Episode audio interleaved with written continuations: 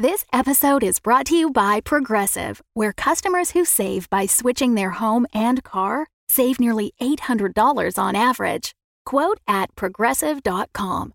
Progressive Casualty Insurance Company and Affiliates. National average 12 month savings of $793 by new customers surveyed who saved with Progressive between June 2021 and May 2022. Potential savings will vary. When you need mealtime inspiration, it's worth shopping Kroger, where you'll find over 30,000 mouthwatering choices that excite your inner foodie. And no matter what tasty choice you make, you'll enjoy our everyday low prices, plus extra ways to save, like digital coupons worth over $600 each week. You can also save up to $1 off per gallon at the pump with fuel points. More savings and more inspiring flavors make shopping Kroger worth it every time. Kroger, fresh for everyone. Fuel restrictions apply.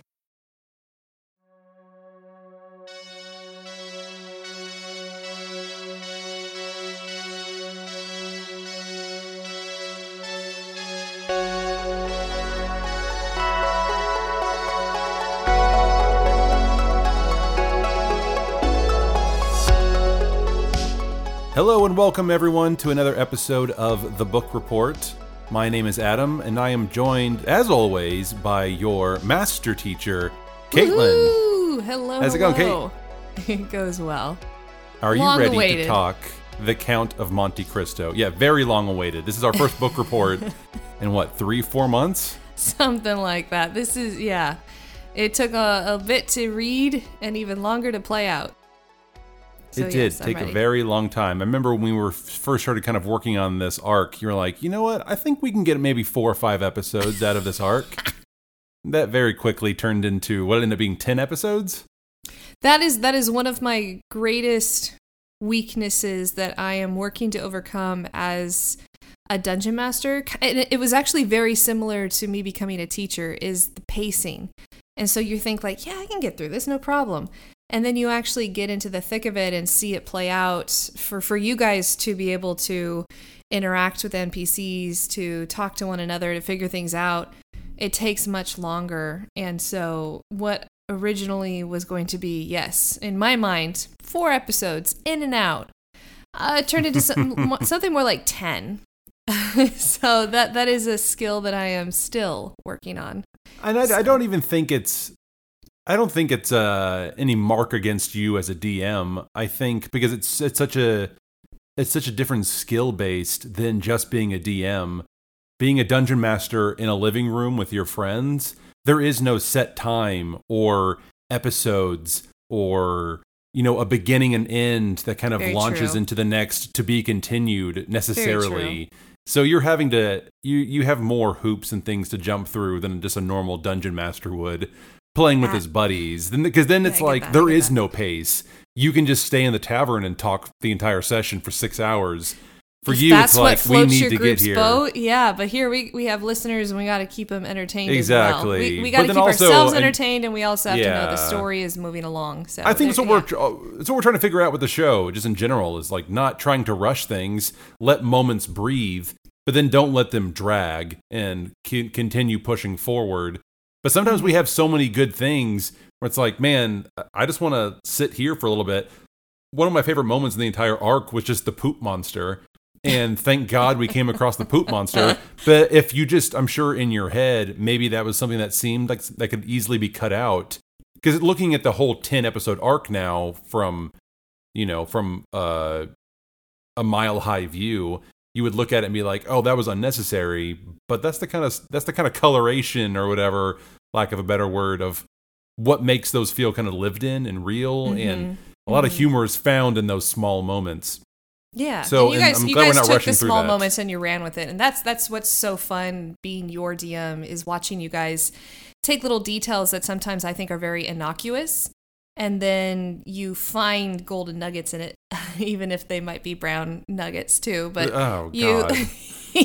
oh god But you you you uh you dig into them and it's fun to just like sit in it with you guys and see what interests you. But Adam, do you remember when we used to play D&D in person for like 6 to 8 hours? Do you remember that? Before before children. Oh Before god, what a time to be alive. COVID. Before before COVID. Yeah. What a time to be alive. Just me and my beer sitting and on my the Cheetos. floor. Yeah, Just- sitting yeah. on the floor with crumbs accumulating around you. Oh my god. when the session ended after five hours and you were like, man, why aren't we playing for another five hours? Mm-hmm. I You're like, we should get up and take a walk, you guys. I'm feeling like a slug over here, and then we'll get back at it. But yeah, it's uh, it's Those were the days. I hope that we can do them again sometime, but probably won't be yeah anytime when soon. When our daughter goes to college. Ugh. Don't even say such things. Anyways, we both digress. Let's get to the the matter at hand. We are here to talk The Count of Monte Cristo, the popular book by, and I will butcher this pronunciation, Alexandre Dumas. Ooh, yeah, I know you want to do it justice and say it in that French accent, or you can As I'm it, twisting my mustache. No, I'm sure I, I'm sure I butchered it. that. Uh, you know, or you can just say a very Americanized Alexandre Dumas. You can also say it like that, and or you can Like the guy from Shawshank Redemption, say Alexandre dumbass. That's how you can do it.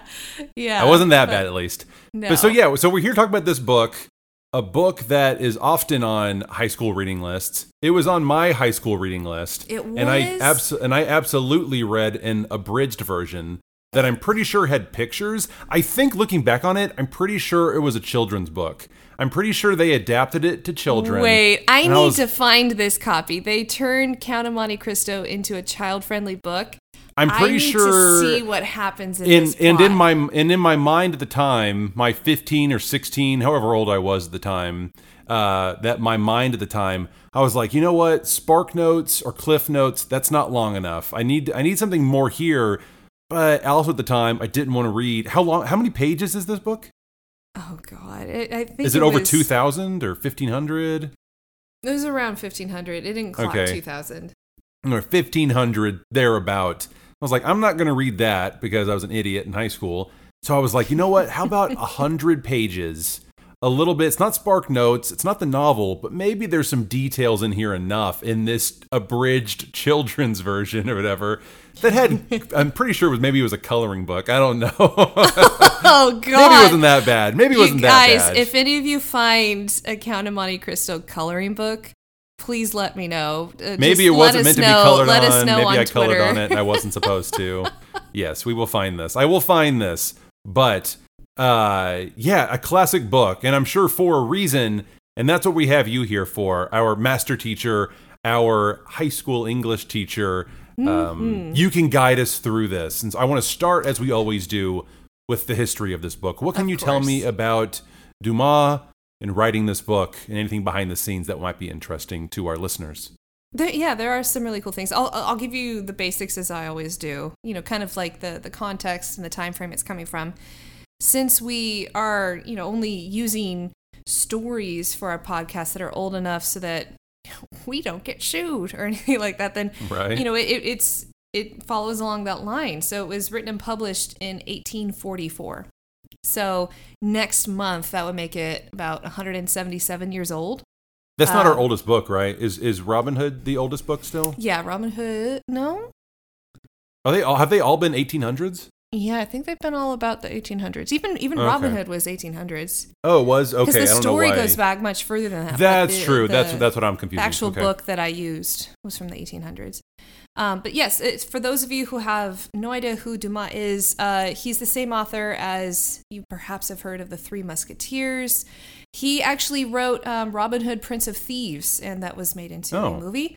Um, and then also Man in the Iron Mask. So a lot of his famous works have been turned into films um, of adventure and revenge and just sweeping romance. And so he is associated with a lot of well known stories um, that really I, I grew up all hearing of, uh, but I, I never read it any of his stuff for for school. It was never assigned to me. It was actually in college that I read Count of Monte Cristo just for fun.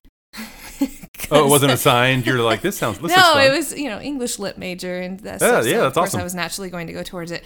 And because I was reading it for fun, and because I wasn't reading it, you know, for a grade or anything, I had a ton of fun with this book. Granted, it's it's the longest book that I've read for our series as well so far, longer even than Moby Dick. but still, it didn't feel that way. There was constantly something happening with each chapter. But as a short synopsis, um, this story is about um, a young man, Edmond Dantes, who was our NPC, and he's framed for crimes he didn't commit, and he's arrested the night before he's going to get married to his bride to be, Mercedes. And he eventually escapes, becomes crazy rich after digging up buried treasure, and while in disguise as the Count of Monte Cristo, he seeks sweet, sweet revenge on all those who had wronged him, and successfully does it. He just goes like on a revenge, like murder murder spree. It's not a murder spree. Um, he, I, I don't.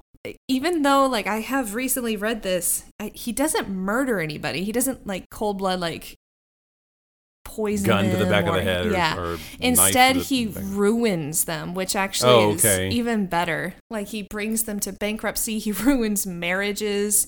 He uh, turns sons against their fathers. Uh, so it's it's in it's really one of those where if you ever want to see a lot of people think of um you know it's fun to watch well planned out heist movies come to fruition a little bit like oceans 11 but Mhm. here it's also really cool to see a well planned out revenge fantasy that is hatched out over years come to fruition as well So the whole book isn't about just breaking out of prison. Did, did the whole storyline of breaking out of prison does that happen Happens halfway through the book? Yes, he he gets out of Chateau d'If and uh, escapes with his life, and then becomes rich like within the first third of the book. How So does he become rest- rich? Oh, you said he buried he he he he There's dug up buried tre- treasure, and Oh, okay. yeah, so uh, th- there is somebody he meets in prison. Um, who becomes his mentor, Abbé Faria, another NPC that we come across really quickly. Right, and right. uh, yeah, that that old man basically says like, I have a bunch of this treasure that I had accumulated, and I was trying to get out of here, but I have been unsuccessful. So maybe you can succeed where I failed. Mm. So if you do, here's where you need to go. And so he he uh, gets all of it from his mentor, just a bunch of jewels that are worth so much. Yeah, it is. It's a fascinating story. So I highly, highly recommend it, especially if you like a little bit of adventure with a lot of angst in it that comes to a good fruition. And Mhm. even just like if you know you want to tap into that part of your brain that loves the idea of revenge, but you also know it's not going to get you anywhere. This allows you kind of to live out that revenge fantasy. Is there anything you can tell me uh, that's interesting just about the author himself, Dumas? He- Yes. Was he was he yeah. born in France? Yes. So he is he is a Frenchman. But what makes this what makes him very fascinating for this story is actually his father. So this is as I just mentioned earlier, this is really like a revenge fantasy even for Dumas. Um his father is the whole reason he wrote this story. He was basically turning his father into uh, Edmond Dantes. And so his father has an awesome story behind him, which I'll share in a sec. Um, but he's giving his father the revenge that he never had. Mm. Um, so a cool thing is, um, so his father, also named Alexandra, um, but he went by Alex. Anyways, he was born in 1762 in what is now Haiti. And he was the son, uh, illegitimate son, of a white French count and a black enslaved woman. And so later historians actually have referred to Alexander Dumas's father as the Black Count. Um, there's a really good biography of him under that name. So, any of you Bridgerton fans, if you want to see a cool uh, Black Count or Black Duke, uh, and a lot of them were using a little bit of his story as background to this. Um, but, anyways, of of of the of the author because his father you said was white and his mother was was black. his, his father was white, mom was black. So, read into that what that means. right, Um, right, right. And so he was seen as an illegitimate son of a count, but still with some of the status. And so at that time in the 1700s, the French Empire actually offered legal protections to mixed race people at the time. So he still retained rights as a citizen. So by age 14, even though his father was treating him horribly, um, even though he wasn't forced into slavery, he was still treated as second class in his own household. He made his way to France and he enlisted in the army, um, the Revolutionary Army, and he became very successful in it. He rose up the ranks, winning battle after battle, terrifying enemies, earning quite a name on the battlefield, and eventually he served directly under Napoleon. The Oh, two of them, yeah, and he became kind of frenemies with Napoleon. Like the two of them didn't always see eye to eye, but uh, Dumas's father was so good at what he did, he begrudgingly, you know, caved into him. But eventually, they decided the French decided to invade Egypt in 1798, and they disagreed how to do it, and so they had a huge falling out. And so Napoleon held some serious beef with him. So a year later, Dumas's father was taken prisoner of war in Naples. And usually when you have high status prisoners of war, it's very expected it's a it's a great expectation for generals and those in the lead to basically negotiate for the release. Well, what Napoleon did is he's like, never mind, I'm just going to let you rot there, and took the whole army and left him. And this is So- du- du- Dumas' father. Mm-hmm. Yes. wow. So he was he was in prison um, for basically serving, you know, for doing something that he was supposed to do, and his own commander, because he was jealous of him and disagreed with him, left him there to rot. So he was in that prison as a prisoner of war for two years, and it took his wife, um, Marie Louise, to petition and go there and pay. I'm assuming for his release. wife isn't isn't Dumas' mother. Yes, it is. Oh, So- it is. Mm-hmm. They yeah. actually married. Oh, okay. Yeah. So yeah. So um, Dumas is married to a woman. Her name is um, Marie Louise or Marie Louise, um, and they had a kid after he got back from being a, a prisoner of war, and that is our author Alexandra. So that even though it was only two years that he was a prisoner of war, it did a number on him. By the time he was released, he was partially paralyzed. He was blind in one eye. He was deaf. Um, he had been poisoned in prison. And within the next five years, he was even dead from stomach cancer. And our author, Alexander Dumas, wasn't even four years old yet. And so he has only like a faint recollection of his dad, but his mom tells him these stories of his prowess in war, of the injustice of his birth, of the injustice of what Napoleon had done to him. And so he carried this with him. And so what he does with our story, with uh, the Count of Monte Cristo, he turns his father, right, a count's black and illegitimate son, into the Count of Monte Cristo, and he gives him the rewards that Dumas believes should always have been his father's. So it is really cool that we get this revenge fantasy played out by our, our author, and he's imagining this whole time his father as the role of our protagonist.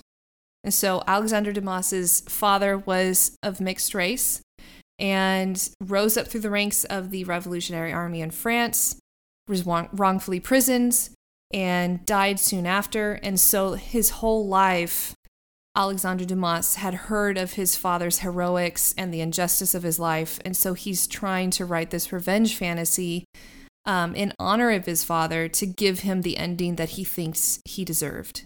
In, including Gotcha. naming it the Count of Monte Cristo. Like his father should have been a count, but because he was of mixed race, that was taken from him even then.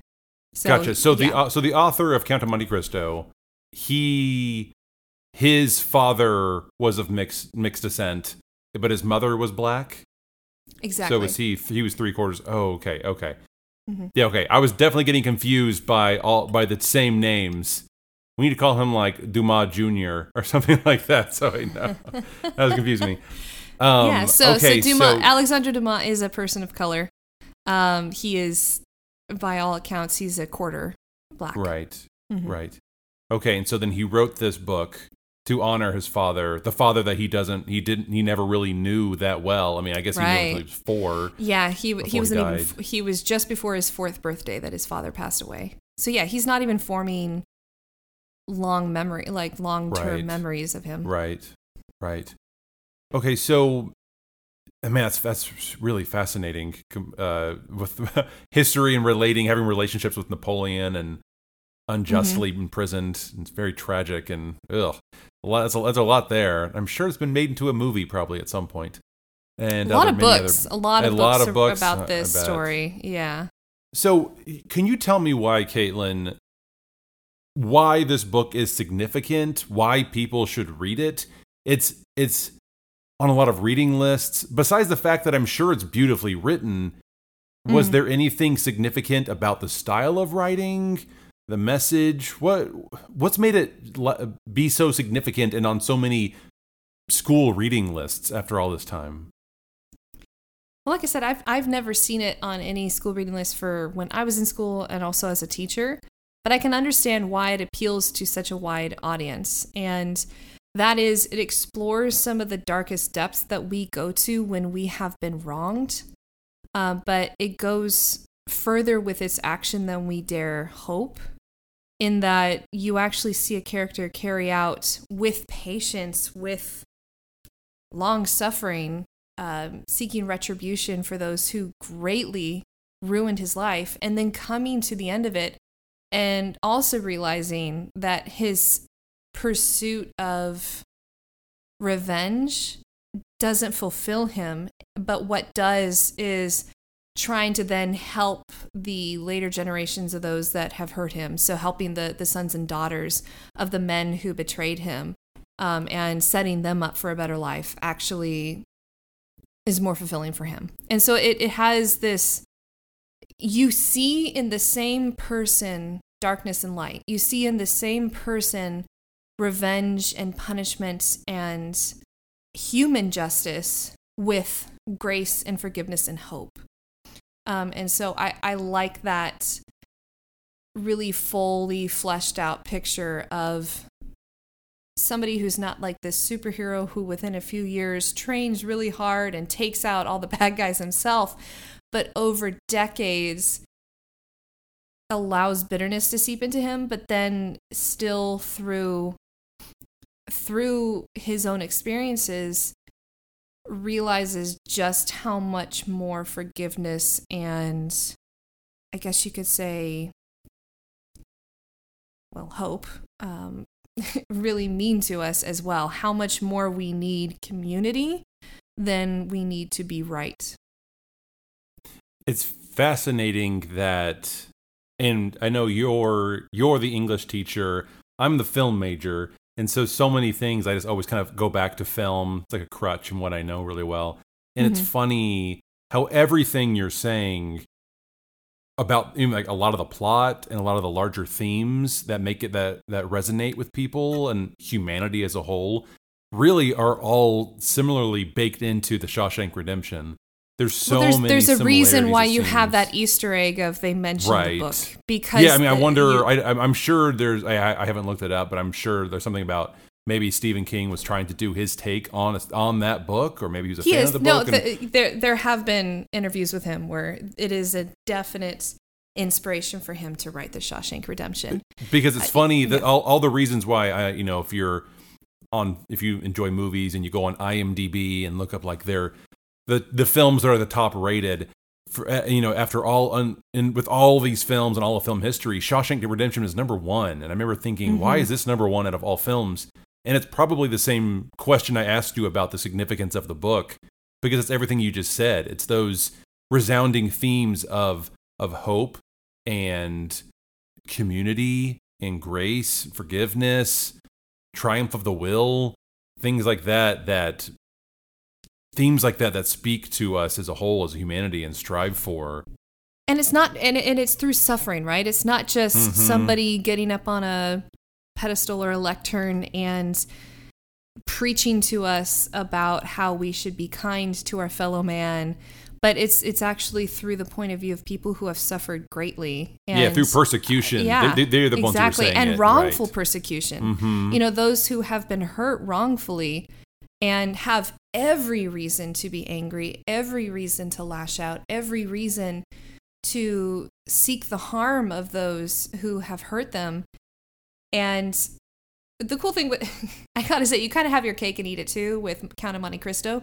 You do see those who hurt him do come to it comes to fruition that they they fall that they basically fall into a pit that they have dug themselves and so he doesn't like design the he doesn't he doesn't make them do anything that's out of character for them he just studies them so well sees uh, really the injustice they continue to purvey for the people around them and sees the cracks and he exposes it Mm, so mhm. it's you you kind of get a little bit of that where it's like the revenge does happen but he also then tries to seek the good of the families that they're left with and anybody else that you know doesn't have to repeat the sins of the father or they don't have to you know become right. just like so it's so it's not so much like I was saying about he's not going around executing people. No, it's more about like no, this- shining a light. this isn't on their Boondock wrong- Saints.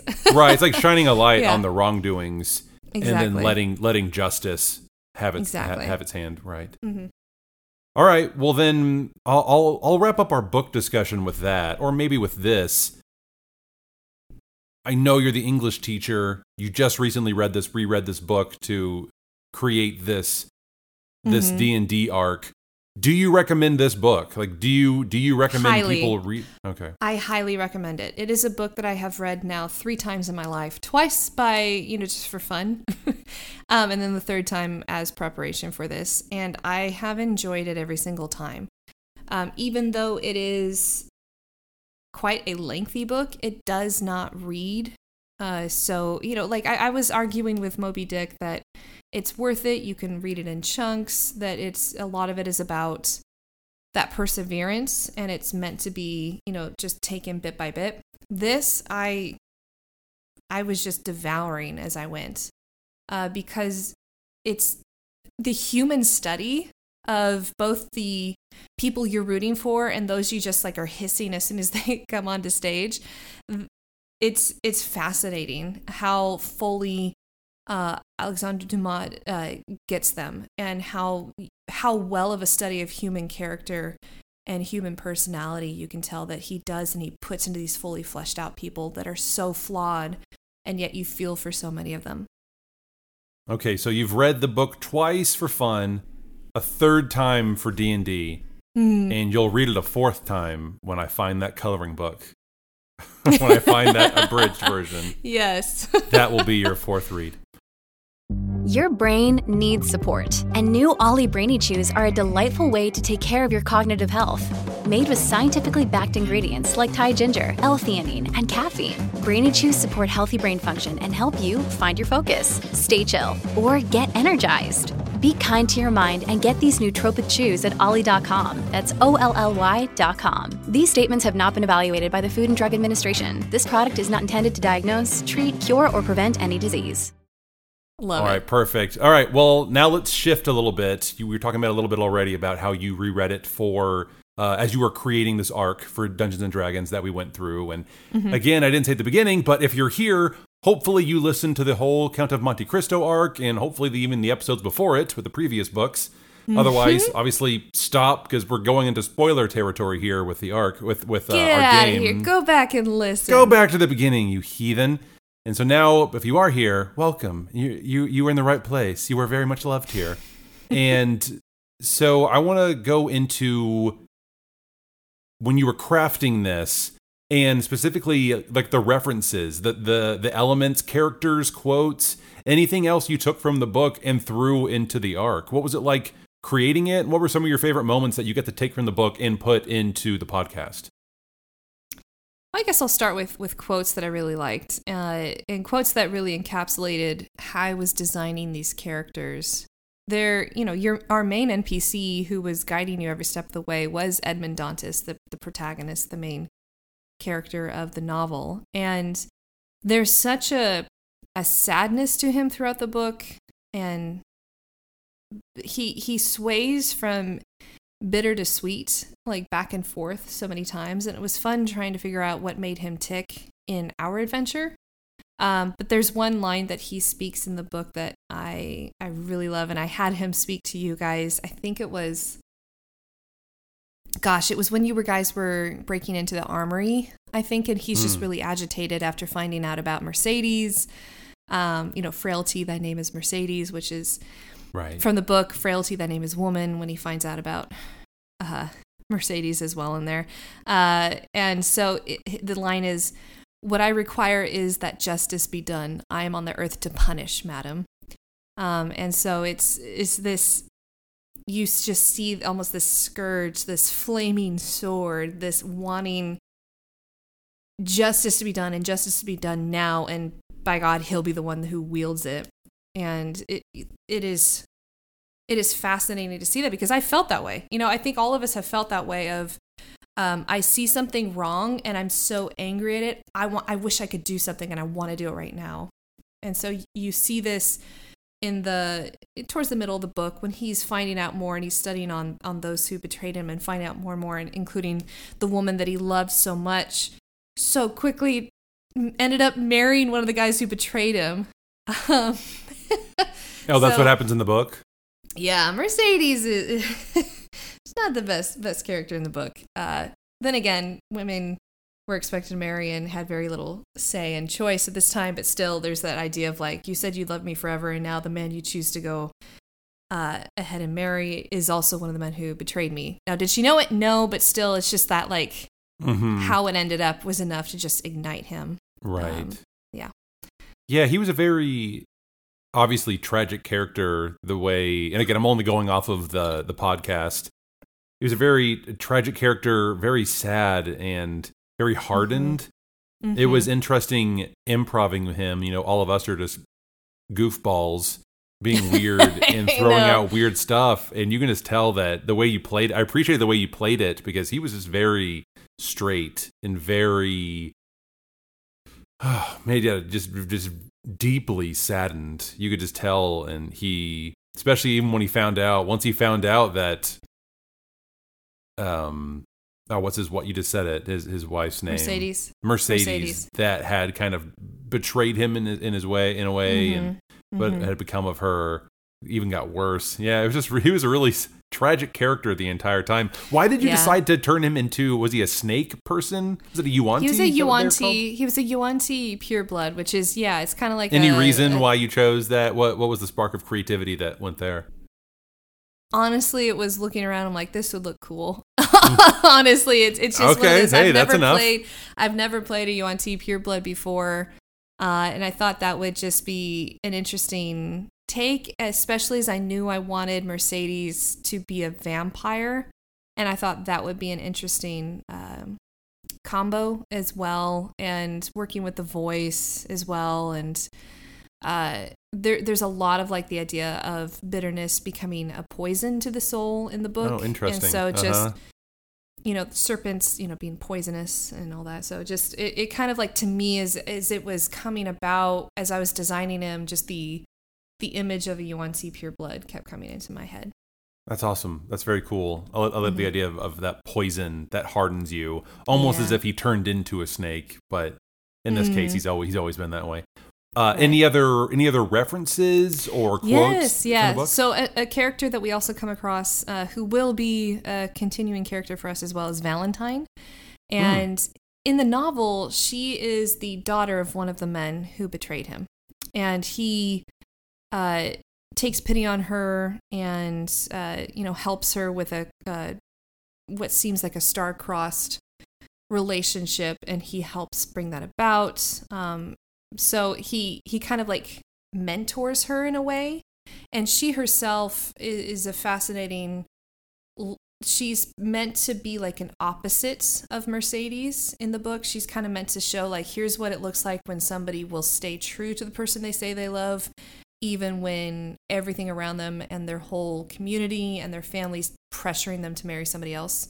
Um, so it's it's very fitting that her name is valentine right something that's associated with love and romance anyways i gave her uh, one of Edmond Dantes' uh, lines from the book when you first meet her you know she's being threatened and she's uttering the name of her twin sister elizabeth Mm, mhm. um, you know, kind of a callback to Frankenstein.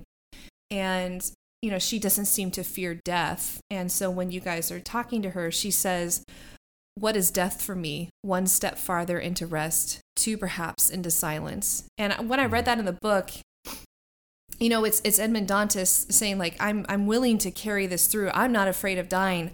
I've already died inside, and mm. so I'm you know I'm going to carry out my plans. But for her, it was like kind of like that melancholy of I've lost so much. I've lost my sister. I've lost my freedom. I've lost what's, so many more things that you'll find out about. Another Thing, right. Yeah, yeah. So um, it's that was a great line. Yeah, yeah. It was a. I just thought she was a fitting person to give that line to.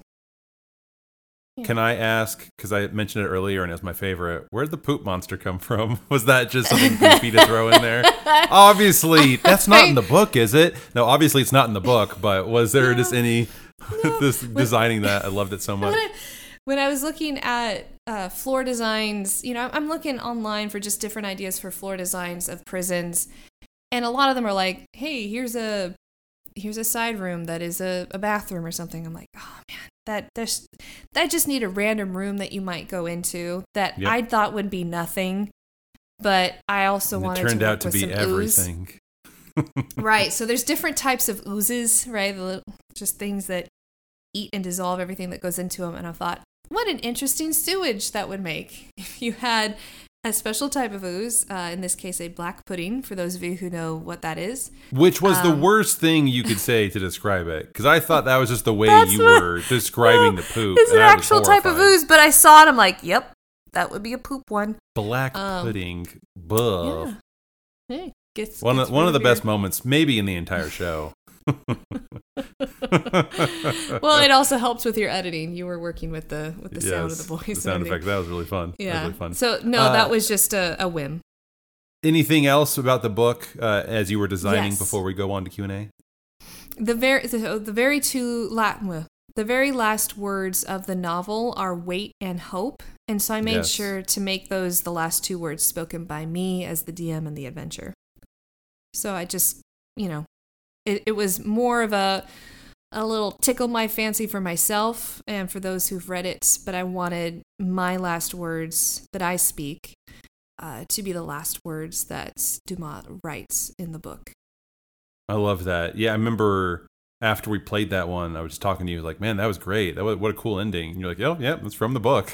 So it's cool when that happens. Where I'm like, "Man, good job, Kate." And you're like, "Hey, I mean, I just I put it there, but that's the author. The author it wasn't wrote me. All credit, all credit to the author. Yes. That was that was a really cool way to end it before Bertram mm-hmm. had to go and spoil it all by adding a little bit. Actually, no, that was perfect. Just you know, we we do want it to be a little lighthearted, and so it's it's nice to have moments of humor like that. That's great.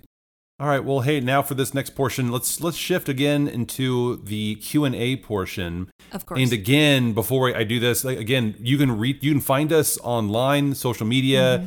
We're on Twitter and Instagram at Omamam Show, and you can also email us questions or comments or what you think of the show so far at it's um oh ma'am show at gmail.com. We would love to hear from you, talk yeah, with you online. Even just to say, hey, we will respond. We love hearing from you guys. Yes, we love talking with our listeners and fans and mm-hmm. getting to answer questions and talk about the little behind the scenes things like this. So if you have questions, please send them in. And so thank you to these two questions we have today from our listeners. The first one is from Carly, and she says, why did you decide to use a beholder in the game? And also the second part is is a death kiss a real D&D monster or did you homebrew it?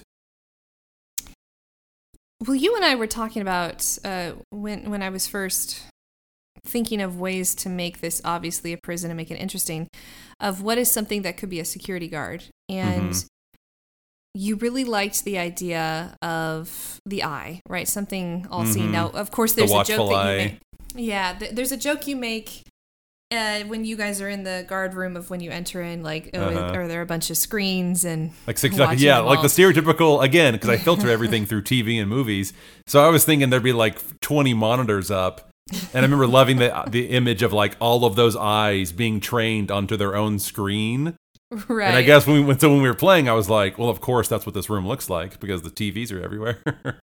right. Whereas I'm like, no, this is a low tech facility, low magic, low tech. Uh, but Yeah. yeah, it, it was cool because it's also a formidable foe. Um, I definitely made sure to not use a full beholder um, because I wanted it to reflect the level that you were at. Because if you went up, Yeah, because real beholders beholder- are like hardcore, right? They're like Yeah. they're like terrible. For you right? guys, what are you, what are you at level four? Yeah, uh, maybe three. I, I- Yeah. So instead, what I did is uh, I did not homebrew. Uh, Death Kisses are from fifth edition as well, maybe even earlier. Somebody can uh, tweet at us and let us know. Uh, but the idea with beholders is that they are so proud, they're so uh, self-involved that they they are very uh, solitary. Um, and because of that they do not admit what they fear. They you know they're they're all about how great they are.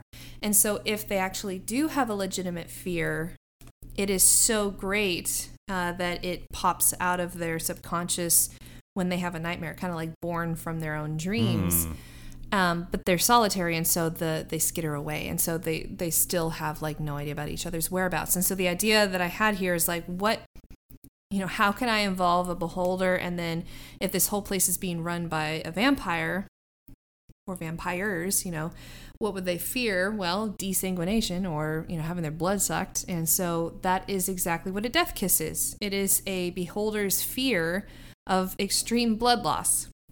so uh, they are kind of like smaller beholders, baby beholders. Um, and so they're easier for you to take on. And when I add on the elements of an anti magic field, then they don't even have full Right, capacity. right. Because Mhm. typically their bites would also electrify you and have some like Oh ma- wow. Okay, I didn't know that. Yeah, they're still pretty. They're still pretty kick-ass to use. So if any of you have never used a death kiss and maybe you're only familiar with a more you know mainstream beholder, I would highly suggest looking at the different types, the subtypes of beholders that come out of their nightmares that are still fun and great to visualize. So yeah, and again, was I- that I was so. Uh, yeah, I didn't. I didn't even know that existed. Uh, that was such a cool way of taking something maybe more realistic to what our characters could fight, as opposed to uh, Beholder. And so taking the Death Kiss, which then just worked more with nightmares and probably torturing Yeah. the prisoners in there. It really fit that tone of the of the Mhm. world of the prison really well. Yeah, instead and in, in typical beholders they have you know a bunch of eye stalks, know, Right. little tentacles off their head, and in here it, they only have one eye, and all the stalks are little mouths because remember it's born from their their fear of being bitten and, and uh, drained dry of blood, and so they're trying to fight it, and so they form this thing that is meant to drain blood as well. Right. That was great. Okay, the second question is from Cody, and he asks uh, The Count arc is your longest so far. How did the length affect Mhm. your planning? Did you prefer, or do you prefer longer books and therefore longer arcs? I don't have a preference for length of book. I'm more likely to find longer books that were written a while ago because that was in Mm, vogue. Yeah. Uh, so especially 1800s, you're going to find very lengthy, wordy books with sentences that last for a paragraph. Not all of them, uh, but uh, you know you're more likely to get longer works from that. However, how it affected it, there was so many more details I wanted to fit in. You know, characters to introduce, um, elements of the story I wanted to bring in, quotes I wanted to make sure that were spoken and so i you know i take notes as i read and i kind of see how long those notes go and that does inform me like that's a lot to shove in here but also what do i need from this story for what's going on with the world that we're in with, Exactly, with Penny yeah. Bertram and Awen. And so it's it's not like a one to one where it's like, hey, if a book is longer, than it has to be a longer story. It's just so far really worked out that way where our two longest arcs so far have been our two longest books. But it's it's more so what is happening here and also just how you guys are interacting with the adventure. Sometimes I go, come in thinking, all right, kind of like I have two or three goals for what we're going to get done in this session, and then you guys kind of blow it apart which is awesome. But as anybody who uh, has ever been a DM would understand this, you know, you have this modular planning of I have kind of these two or three goals, but I have other things available, and your players definitely go for the other options, and so Mhm. it's it's finding ways to do the yes and finding ways to let you guys have say over what we do and making sure that the the beats of the story are still hit Yeah, I think that's all well said. I, I think we're not beholden to those books in the sense that we feel we need to tell that book accurately. Obviously, for us, it's the Oh Mam Mam world first, and what Mhm.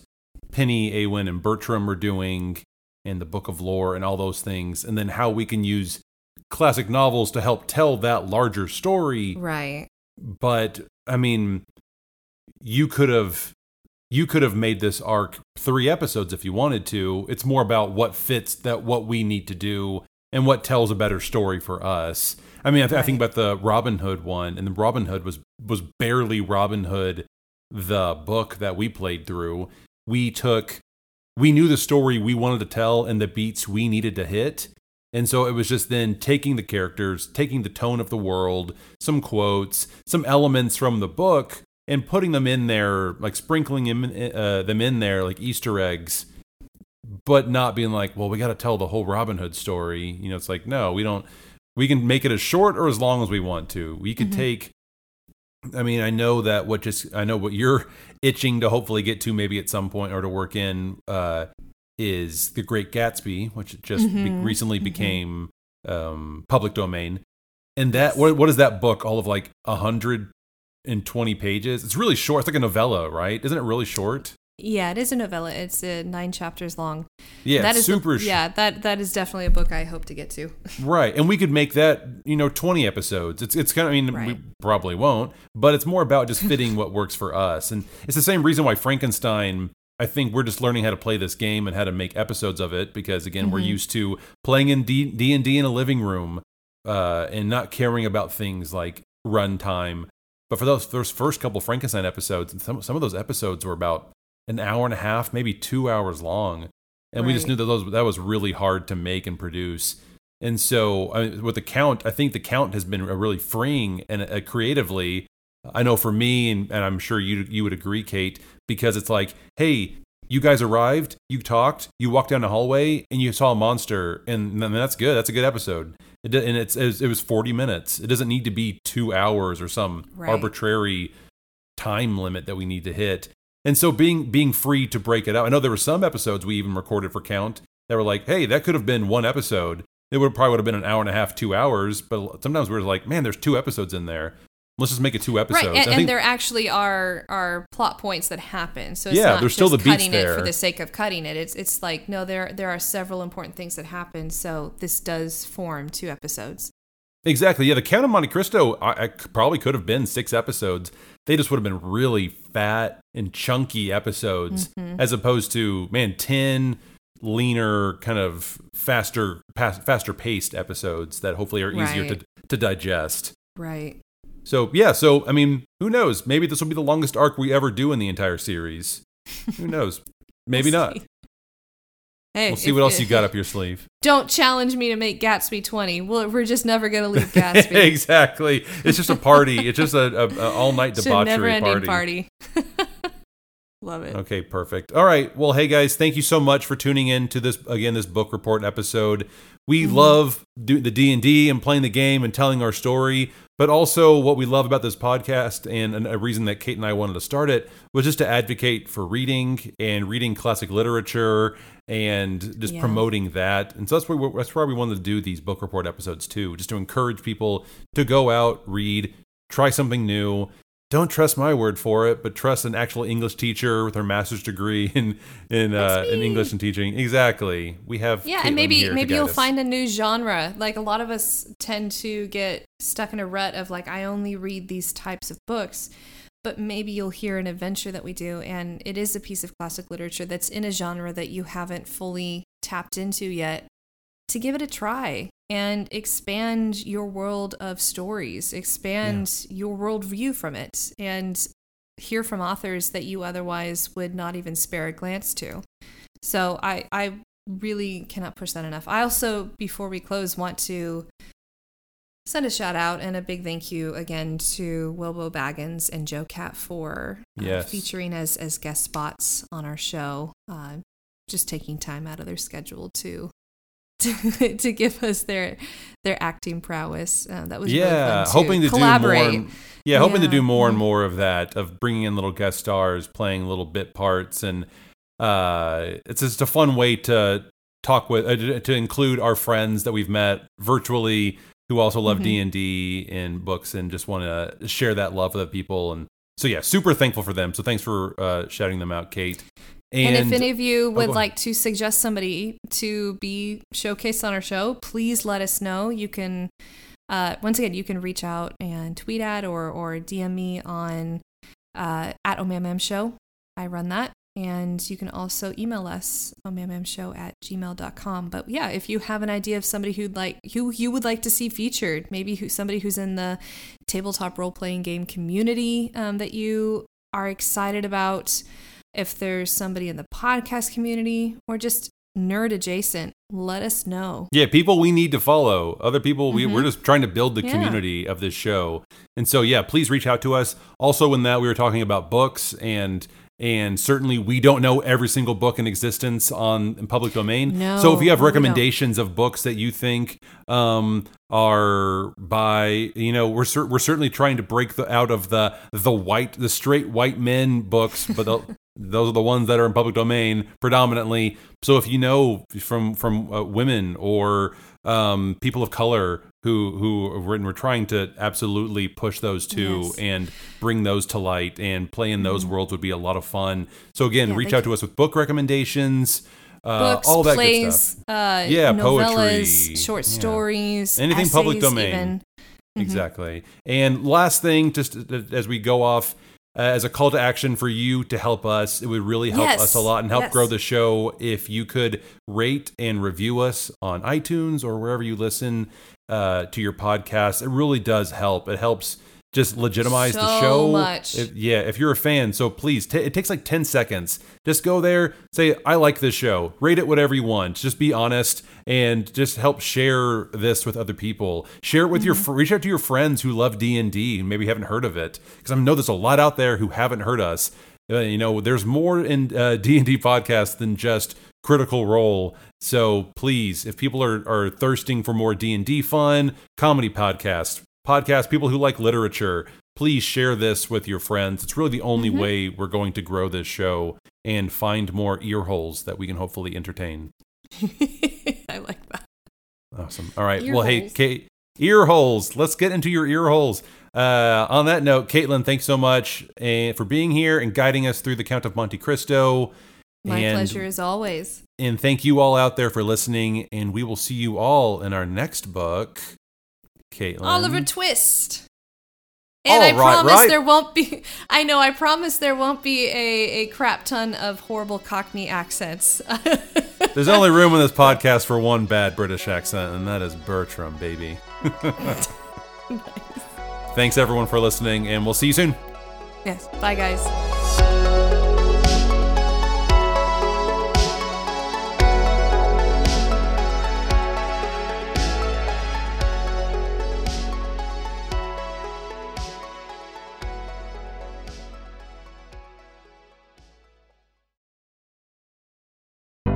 The Fable and Folly Network, where fiction producers flourish. Are you two still awake? Dad, we're too excited! You'll be tired at Mockery Manor tomorrow, and it's bigger than ever, so you really do need to sleep. Daddy, tell us about the new expansion! Okay, okay. Yay! Once upon a time, there was a wonderful place, Mockery Manor. Everyone loved it, but sometimes it felt lonely. The manor longed for a companion, so they built a whole new park right next door and called it Claytonville. And it was the rootinest, tootinest place you ever did see. Yeehaw! Pop on board the brand new Mockery Railroad all the way to Claytonville. Toot toot! In Claytonville, there are four cowboy lands to explore. Lasso a goat in Farming Valley. Kiss your girl's best friend in Lovelorn Town. Stop it, Terry. And in Cowboy Christmas Town, hop on down to the Bluegrass Grotto to meet Cowboy Santa. Ho, ho, ho down! And are you brave enough to ride the wildest ride in Claytonville? Look out. It's the Four Spurs Mine Train.